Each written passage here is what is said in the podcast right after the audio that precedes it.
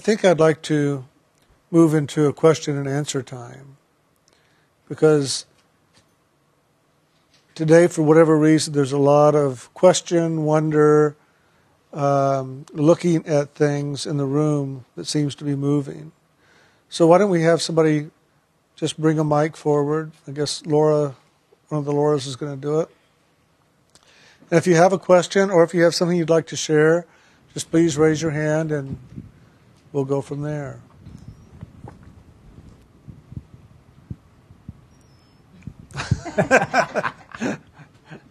and we'll volunteer you if you don't volunteer yourself.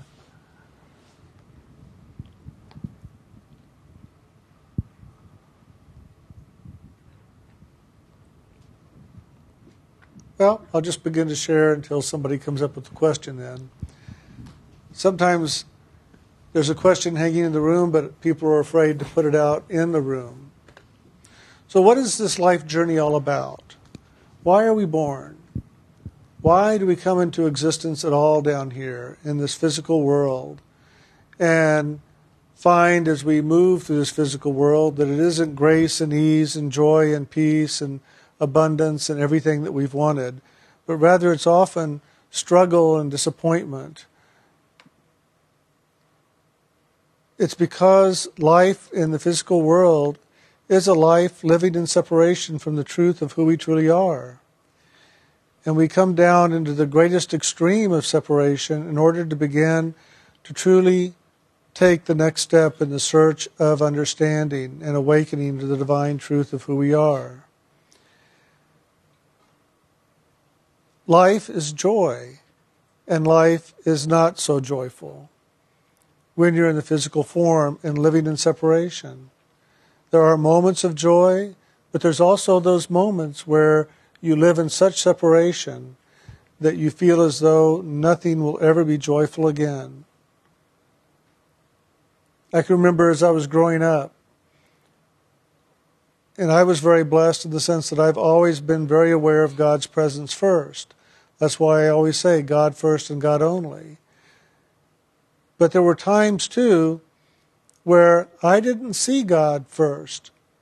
I saw the stress and the pain and the sorrow of this world first.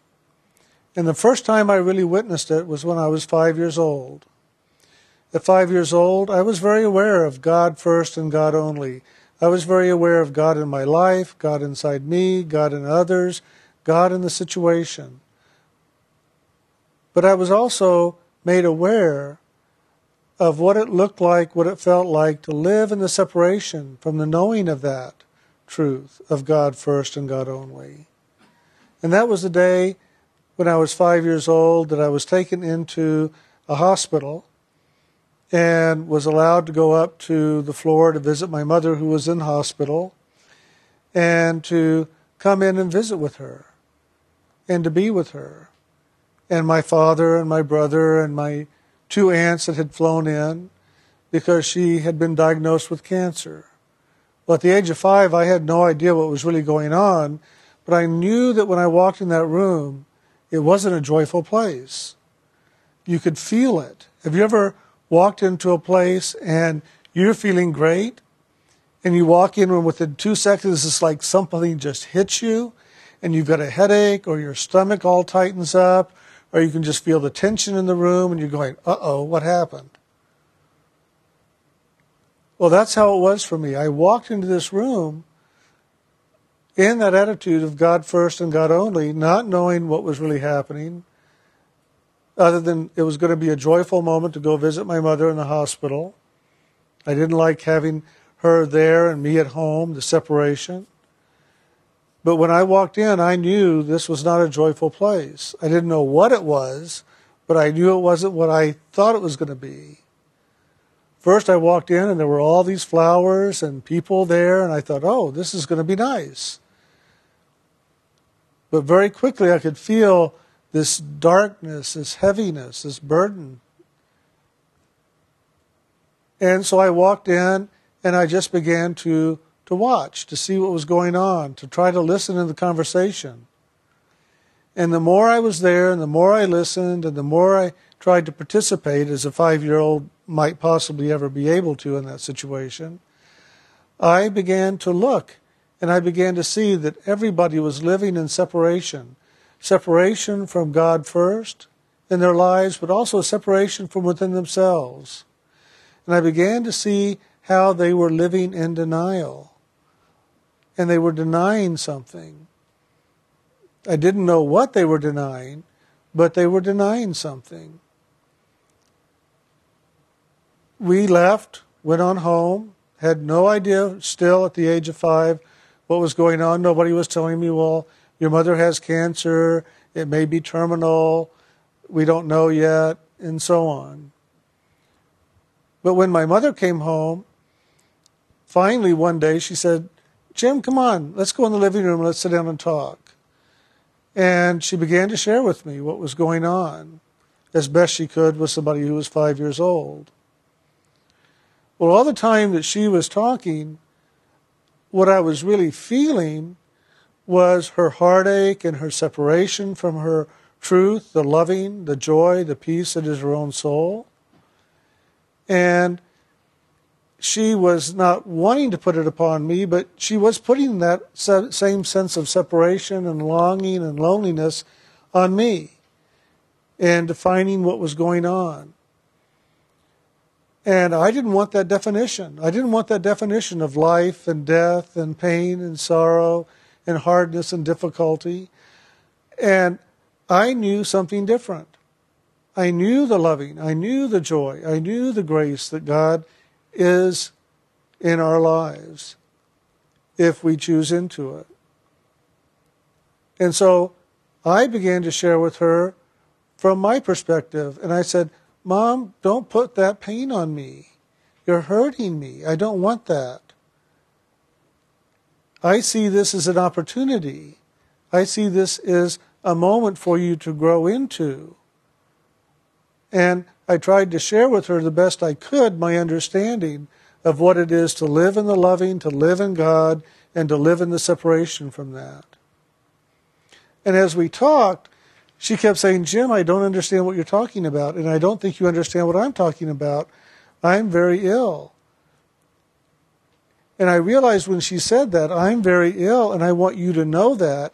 What she was really wanting me to do is to go into her pain with her and into feeling sorry with her and for her. And so I allowed myself just to be quiet and to listen to her story. And then she told me something very wonderful. And she said, Jim, ever since I was 12 years old, I have had one prayer that I've always prayed. And I think this prayer is going to be my salvation in this lifetime, and I think it's going to be my salvation right now with this cancer. And so I kind of perked up. I went, A prayer? Okay, what is it? This may be the way we can, can move forward here. And she said that when she was adopted by this man who was a Baptist minister, and she being Jewish, and she was forced to convert to Christianity, she decided right then and there that it wasn't going to be forced on her, it was going to be her choice. And so, as a good Jewish girl, she said her prayers that she had learned in synagogue, in, in school, and she also began to pray to this one that her new stepfather wanted her to pray to, which was Jesus. And she began to ask him, Come, demonstrate to me if you're true or not. Come, let me know. Let me know that you truly are real and that you truly are what they say you are. I don't know, and I want proof. I want to know. And she said she prayed that prayer every day in some form or another, every day from that time on. She never knew, all those years, she never knew whether or not he was true or not, but she kept asking, she kept praying until the day that she was in the hospital and they came to share with her that she had cancer. And she was sitting there, the doctor was sitting there, and he began to share with her what was going on. And all of a sudden she said, I felt uh, something or someone touch my heart.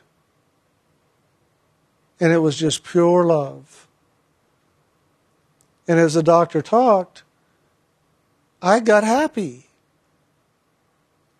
I was joyful. I was grateful.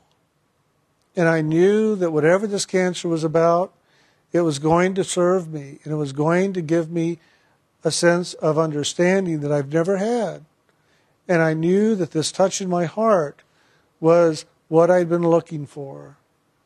This was validation that God truly does exist in my life. And she felt then that that was validation of this one that she had been taught about and she had been praying to all those years, this Jesus.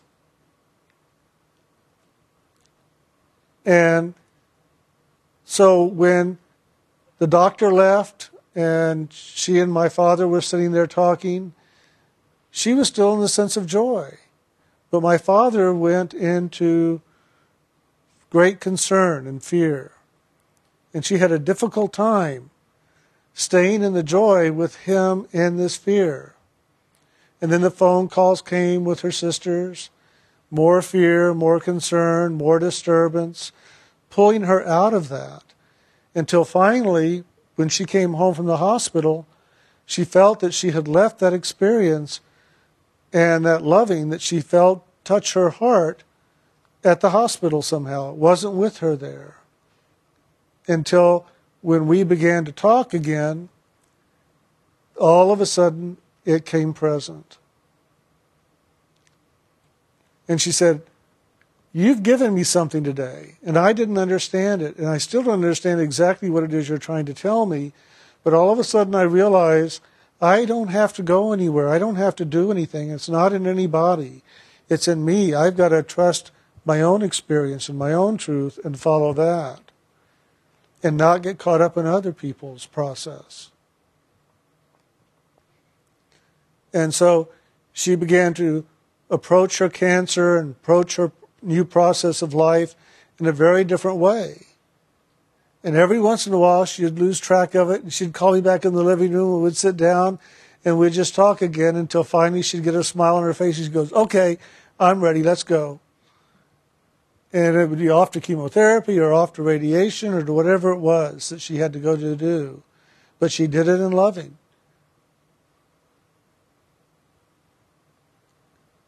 And I learned something through that whole process.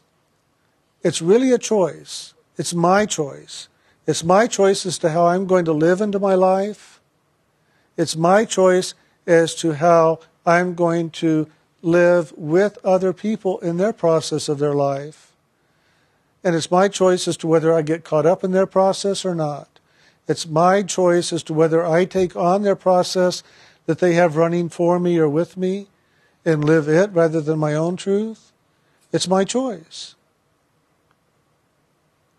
And I can remember on from that day, sitting there in the living room, realizing it's always my choice. I can choose to smile or I can choose to cry. I can choose to live in other people's pain or I can choose to live in my joy. I can choose to make my life joyful or painful depending upon how I want to approach a situation and how I want to live. What attitude am I living in? And sometimes it's very easy to hold to that truth of loving inside, and sometimes it's not. Sometimes it's easy to get caught up in other people's process, and other people's sorrow, and other people's anger, and to lose sight of my own truth. And sometimes it's very easy for me to get caught up in my own. A very good example came today. I had been doing some things in, in the house, and as I looked out the window, I saw the deer. They were out there waiting to get some corn. So I got up and I went out to feed the deer, and I put some corn down, and more deer came and they started to eat. And then I looked down at the end of the driveway, and there was this white dog, just focused, just looking.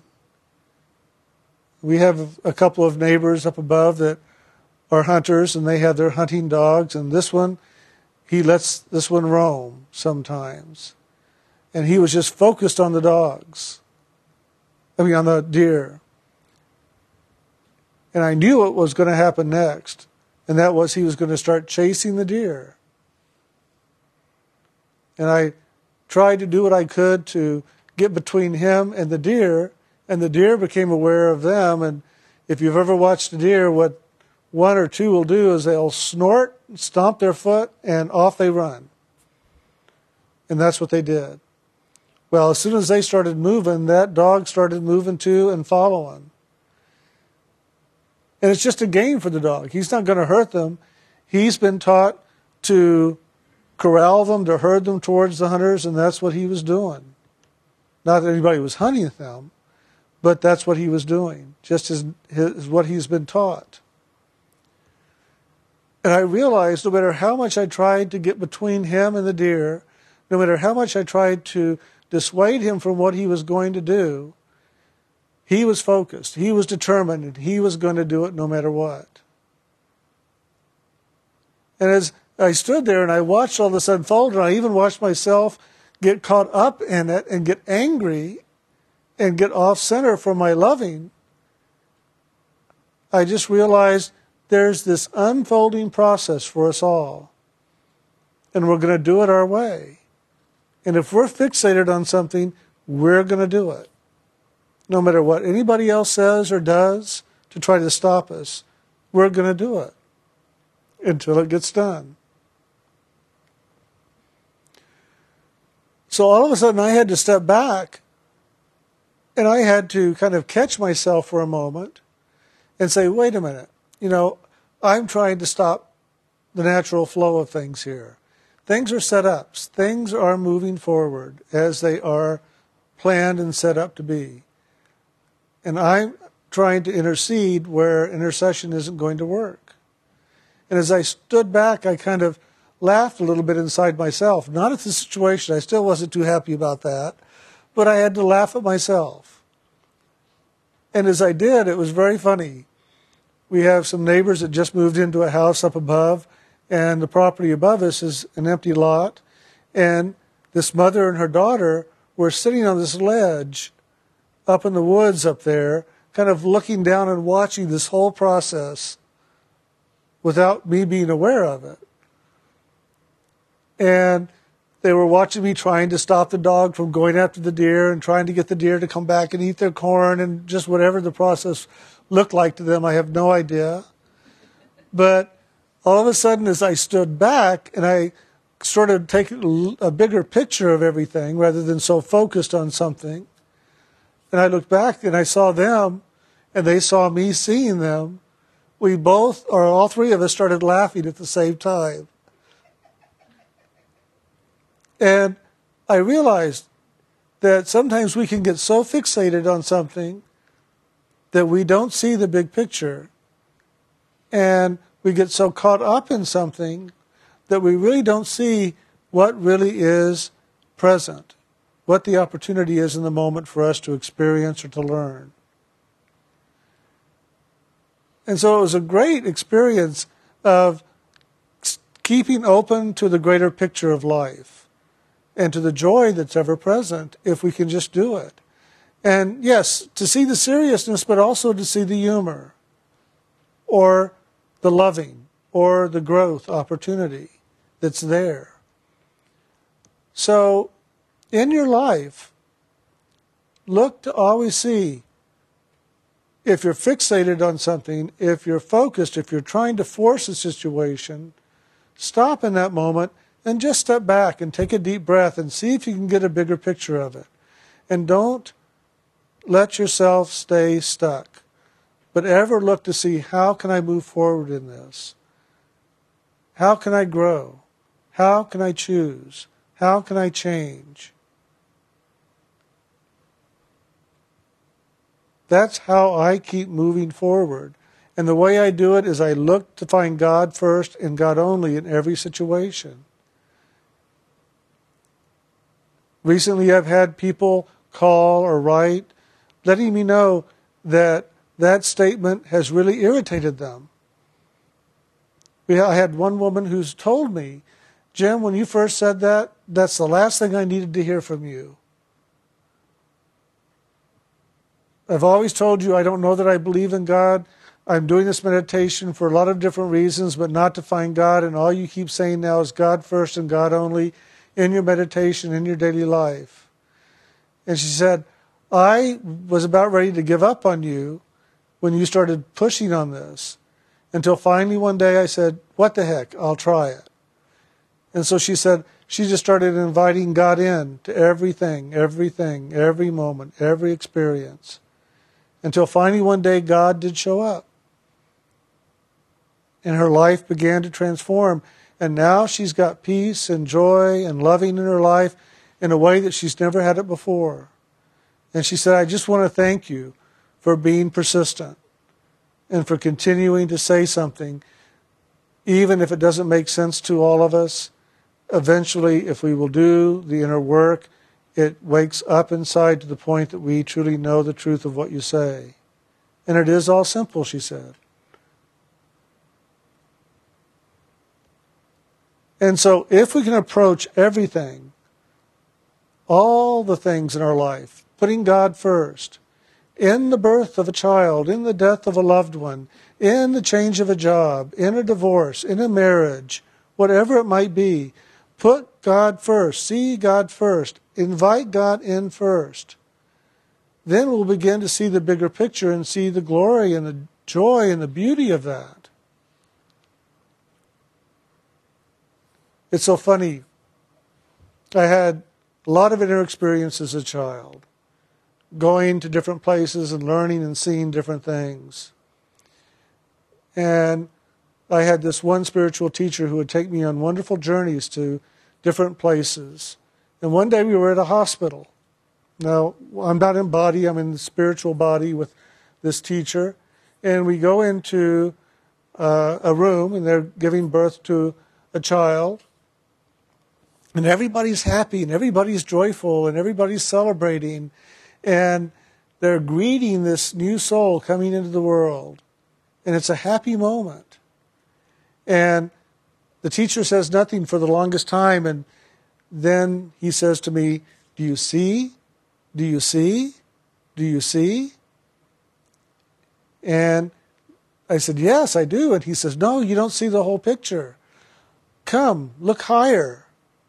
And as I did, there was also the awareness of those souls of another realm that the soul was coming from into this physical birth, also celebrating the opportunity for that soul to be born again into individualized human form and to have the opportunity to learn and grow at this level.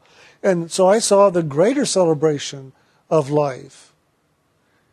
And then we went to another place in the hospital and somebody was dying. And so I immediately looked up because that's where I last looked, and that's where I saw the greater joy. So I looked up and I saw all these souls greeting the person who was dying, and they were just celebrating, welcoming them. This was a new birth for them. They would be born into life at this new level. And then the teacher showed me how people at this level weren't so, so joyful and celebrating. And he said, that's where the work needs to be done. This is a joyful moment. So take and help people to see the joy in both events, that they are both birthing moments of the soul into the next part of their journey of life. And be joyful in this. And I've had my opportunities over my lifetime to put into practice what I witnessed and what I was told. With my mother, with my father, with my brother, with a niece, with a nephew in law, and with a lot of other people in situations. And I found that if I can raise that inside of me to be joyful in celebration at the transition of somebody, as well as the birth of somebody coming in, I stay in that moment of the loving presence where God is first. And then I see God in every situation birth, death, or whatever it might be, in their life and my life. So invite God into everything into your pain, into your sorrow, into your separation, into your joy, into everything. And the more you invite God in, you're going to find God coming forward. It's an invitation. And God welcomes an invitation to come in and participate. He will not impose himself, but he will come in if invited. And that I learned early on from my mother's experience. Now, she started at the age of 12 saying this prayer. She made an invitation every day, every day, every day, every day until she was 42. And that invitation was answered in a very real way, in a very conscious way. And later we talked when she was in her 60s and she was going through another challenging time with the cancer. And she said, You know, it didn't start at the hospital. I thought it did. But it actually started the day I said that first prayer. But I didn't want to believe it. I didn't want to trust it. I wanted to make my stepfather wrong, so I didn't allow it. And it wasn't until I was truly in a place of hopelessness that I finally let it happen in the hospital. And she said, I could have had it all those years, but I didn't allow it. And from that statement, I said, I'm going to always allow it. Inside myself, I can remember saying it so clearly. From here on, I'm going to always allow it. I'll never deny it. I'll never turn away from it. And so that is a little voice that's always inside of me. And what are you allowing now? And what are you allowing now? So find how you can bring yourself, even in the midst of what the world would call turmoil and hardship, bring yourself into loving and gratitude and joy because it's there. I had a teacher say one time, Jim, you may as well just laugh at it now because one day you're going to look back on this situation and you're going to laugh. Now, right now, that doesn't make sense. This is a miserable moment. You're angry, you're upset, you're fearful. There's nothing to laugh at here.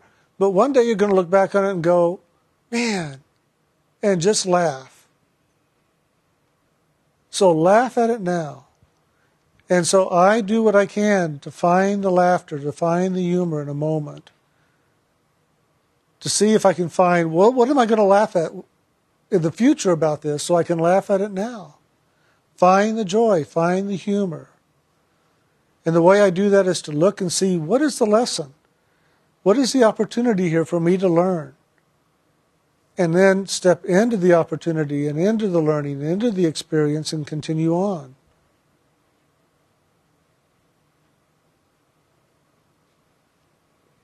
So I hope that answers whatever question was that was floating in the room and didn't get asked. That's my answer to the unasked question. uh, all right. Oh, yeah, we have some announcements. We keep doing things different all the time.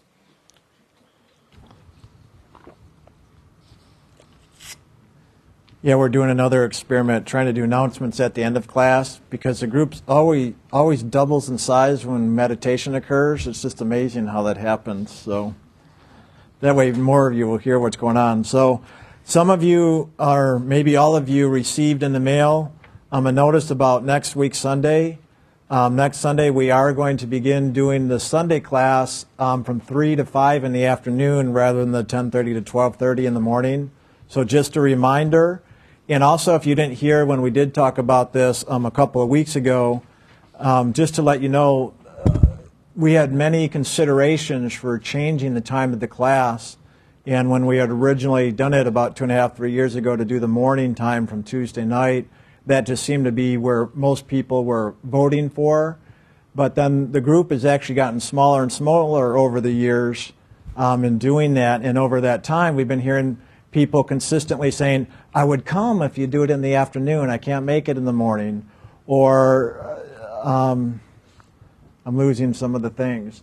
Well, let me just go over a few. Some of the considerations so you know we had people who um, we had to keep in mind as far as like night vision. So we wanted to keep daylight hours. Where that's why Tuesday night. Some people couldn't come, so we're trying to make it available. Um, other people have other things in the morning. Some people, what, just aren't morning people or have health conditions. or Sunday's your only day off Yeah. you want to sleep in. Sunday's the only day off, and other people said, "Well, I like morning because the afternoon it gives me the rest of the day to do things." So that and many more reasons, and so we've had all kinds of considerations um, in trying to come up with a time that seemed to kind of fit in the middle of all that, knowing we're not going to be able to please everybody. And so the three to five is a time that still gives time in the first half of the day for the people who wanted to do things during the day, and enough time at the end to have dinner and relax and unwind before going to work. Excuse me. Boy. Um, so just to let you know, there's a lot of a lot of considerations before we finally came with that time that seemed to be a nice middle of the road for everybody's concerns in that way. So just the reminder, um, and if you didn't get it, we sent a mail out just to the area here, um, just as a reminder. Next Sunday, three to five, we'll be doing the class here, and also uh, the next movie night over at Tom and Laura's is this Friday, and we'll be gathering starting around 6 p.m., having some uh, homemade soup and a slice of great bread. I know you stand here, but there's always much more food than just soup and bread. Salads, desserts, crackers, cheese, whatever. There's all kinds of stuff always as far as the food goes. And this Friday, um, the is going to be Gandhi. So we're just talking about that. Um, if you come for the movie at other times, this Gandhi, we were just talking, it's kind of a longer one. I don't remember exactly how long, about three hours or maybe even a little longer. So we might start a little earlier, like at maybe 7 the movie instead of 7.30, 8 o'clock or something, just because it's a longer movie. So just be aware of that if, um, if you do plan on coming to the movie night. And if you haven't come yet, come and check it out. It's kind of a nice, just a social time together over at Tom and Laura's, having dinner, communing together, just enjoying the views they have out there of Lake Travis from their house, as well as just being together and watching a great movie. So um, check it out, or if you haven't come for a while, come again. So um, quite a few things here, actually. I'm going to cover, co- co- cover a couple more things um, coming up. In three weeks from today, we also have the Coins for Kids annual shopping service project. Um, so three weeks from now, on Sunday, November 21st or 23rd, I'm sorry, November 23rd, we'll be needing, meeting at 9:30 a.m. over at the Super Target um, off of uh, Parmer and I-35 over there, and um, to do our morning of shopping. And during that, do we do you have any news, uh, Laura Doggett, of anything? I, I, do we even have Christmas lists yet? I don't Yeah, think. uh, Oh, do we? list from, uh, We're doing uh, the uh, Meals on Wheels group. Oh, great. Okay. Great. So we'll, we'll have our little uh, wish list or shopping list. Um, for those of you may, have, may not have been there, we, all, we gather usually at the Starbucks um, area uh, for food and coffee people want, and we have a little meeting, and that's where we go over everything, and Laura hands out the wish list um, we give to everybody who comes to shop for uh, gifts that children are asking for at Christmas time for those children that wouldn't normally have the opportunity, you know, uh, whatever needs, often financial, of course. And this is a wonderful service project we've been doing for years and assisting in that, called the Coins for Kids. So um, also as a reminder then, if you've been saving your coins up all year long, I just saw somebody bringing a big piggy bank full this morning. Um, now's the time to get all those coins, or if you want to make some other donation, whether it's coins, cash, or even we had somebody bringing a, a bunch of wonderful stuffed toys, uh, stuffed animals, and stuff. Um, we take things like that as well. We used to have, I know my mom actually, she knits, so she knits a lot of blankets every year as well um, to bring, or we used to have little baby sweaters and things like that. So if you have something like that, that's fine too. But otherwise, um, just be aware uh, now's the time to get in the donations, whatever that may be. And of course, donating your time if you want to show up uh, three weeks from today and do the shopping over there. And we have all, you know, of course, you know, flyers on the back table for all this stuff for you guys. And um, just the last thing here, Saturday, just to let you be aware already, Saturday, December 6th, um, starting at 4 p.m. is when we're planning our annual Christmas potluck party over at Jim's in My House. So just be aware of that. Maybe put that in your calendars if you want to come. Again, Saturday, December 6th, starting at 4. And I think this year we're planning the little golf cart again and valet parking and all that good stuff like we did last year. That's going to be a pretty big hit last year. So, um, yeah. So Yeah. put that at, okay. Go ahead. No, go ahead. I was just say free rides for everybody. Free rides. The kids love it. They just get the valet guys to say one more time up the hill. all right. That's Anything good. else now. We'll cover the other later. Yeah. All right. I guess that's it for now. So thank you, and we'll see you next week, 3 to 5. We'll talk about next week.